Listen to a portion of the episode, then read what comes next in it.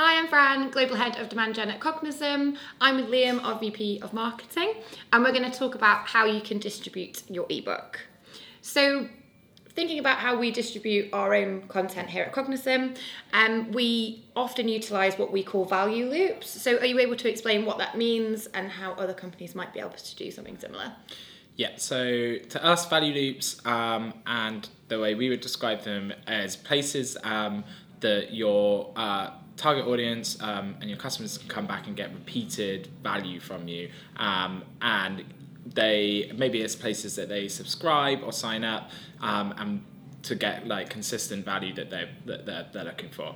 Um, so these sort of things, um, or what we would consider value loops, are like newsletters. So signing up to a newsletter, subscribing to podcasts, um, webinars and live shows. YouTube series um, and being, and subscribing there, and all of those places that people maybe come back for those that same like formats of content, pieces of content that provide them value.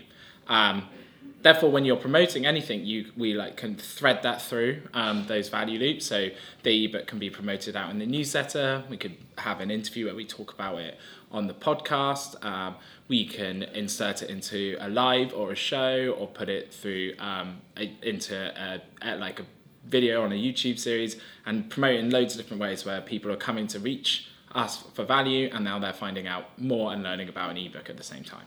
Okay, cool. So the I think the owned audience, just to explain, is very different, and the benefits very different to what maybe you would have done traditionally. So like a, a content syndication approach, for example, um, where a third party company might promote your ebook like in a newsletter. That's just giving like one blast to one audience. Um, but I suppose with the owned um, your own audience, you're almost getting that consistency. Mm-hmm. And I think that's a huge part of the the value there. It's like consistency is key, and mm-hmm. having that um, ability to keep delivering that message is hugely beneficial. I think and with, where... yeah, and with that audience, you build trust over time, right? And mm-hmm. and and that and that trust creates demand. So then it's um, when you're obviously using uh, like a content syndication audience, they've maybe never heard of you before. It's it's yeah that you have you don't have that relationship built um, whereas that consistency of value over time builds trust. You know people mm-hmm. keep coming back to your podcast or your newsletter because they trust it they like it they get they get value from it. Amazing.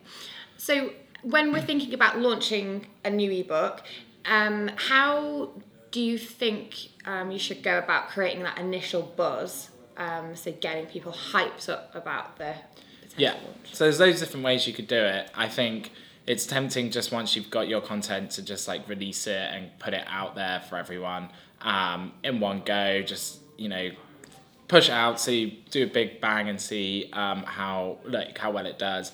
But actually, we found that you can do um, other things that sort of create like a buzz behind it and create like um, you know a demand for it. And um, using things like scarcity tactics where you have like a sign up list uh, and you give away something to early birds um, you uh, can also do like launch events and stuff where you have like another added element outside of the ebook. Um, you can also maybe create an action that means that like a post on social that means that like to, for people to get access to it. And then this also like can add to like scarcity or stuff or like fear of missing out and people just want to be part of the fun and and see what it's all about. So i think you can get really clever and smart about how you release it. Maybe you release it bit by bit as well so that people are like kept on their toes and you know there's always something next coming as well. So i think getting smart about how you release it is like is like half of it. Um, mm-hmm. so yeah I think as well you touched on um, releasing it like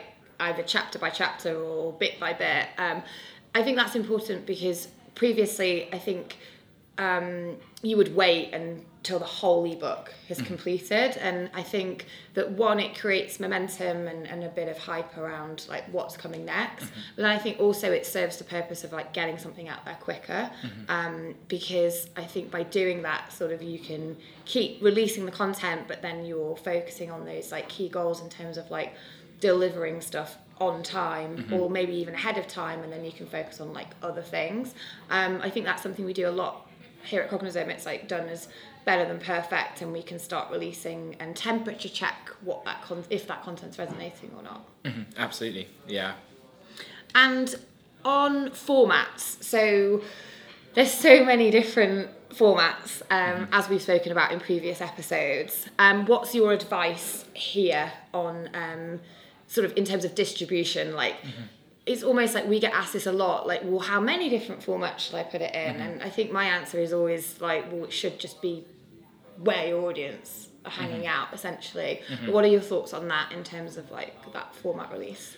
Agreed. I think it should be done for your uh, customer. So, for example, if you know that they don't um, like read much content and they watch a lot of it on YouTube, then you want to be up, a, like making that content for where they are. Um, if you know that like podcasts and audio often does best, then you probably want to create like an audio book version of it or um, or, or release it as a podcast. So I think it really needs to like suit to to what you're trying to achieve and where your customers are. Maybe you know if you're if you know that a lot of your customers find things through find you or come to you through search, then you know that you want it written, um, and then you have like that that written element of it so that you can rank it for SEO and, and meet them at the point that they find you in search. So I think you've always got yeah think the needs of your of where the customer are and, and, and meet them in that sense. Um, but also it's like what you can manage right? You can't it's very difficult to be able to create uh, it in all formats. So you've just got to get really smart about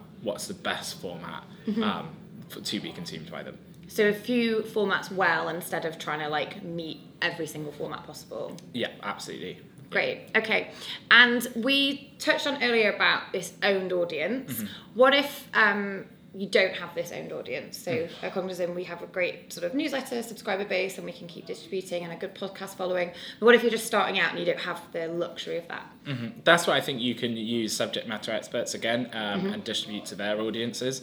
Um, you know, if they've contributed to the ebook in some way, or they're involved, or it's a topic that resonates with them, then um, it's like the perfect topic to then be able to share with their own audiences um, and and and like promote it that way. So you can find other people um, outside of your own audience. You start to build your own at the same time. Um, in different launches we've done, we've worked with multiple different subject matter experts and, and promoted it through through all of them, and then that creates that again that fear of missing out.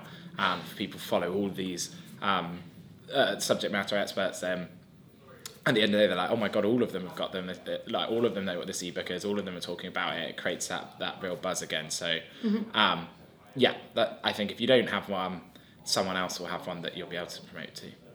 Great. So just to wrap up, do you have an example to share um, where we've deployed these tactics that you've spoken about? Yeah, so earlier in the year, we released our, um, an ebook, The Diary of a First Time CMO, um, written by Alice de Courcy, our CMO. Um, and we basically uh, employed all of these tactics to distribute it. We created a um, sign up list for people to get uh, 200 free copies um, that we, we had printed. Um, this created like this this scarcity, this desire for people um, sign up. We had loads of people sign up, um, very excited about it. And then when we were able, to, when after that period was over, and we then released the ebook version of it um, and a version actually for people to purchase themselves as well. And we released these books. People then were create this such this sort of fear of missing out that people were like posting the book over social and, and like really um, sharing it and showing off um, that they ha- had got their copy and they were part of this um, you know of you know early bird list that managed to get them we also promoted it and this added to that effect through um, loads of different social um, influencers and um, uh, B2B marketing subject matter experts. And I think this created the scarcity as well. So as people were posting their copies, they were getting hold of, they were getting hold of um, the influencer posting theirs as well, sort of like creating like this hot uh, on demand uh, ebook. Um, we created a podcast uh, audio version of the book, so if you didn't want to um, read it or like that wasn't like um, or like of interest, you could you could listen to it on a podcast. We also created a video series, sort of talking through some of it with Alice, kind of much like this actually. Um, and then we distributed it through all of our other channels we uh, as well all our other value loops so we did like uh, through the newsletter we did a live interviewing alice and talking about the book as well and its promotion um, so executed exactly like that and we we've had at like now people uh, can purchase the book on amazon and they do um, that's how much sort of demand we ended up creating for it um, the uh, ebook version of it got thousands of um, views within the first month. Um, and yeah, so the launch went went really well. Great, amazing, thank you. So that's it for this episode on distributing your ebook. And if you tune into episode four, we're going to be talking about post download nurtures.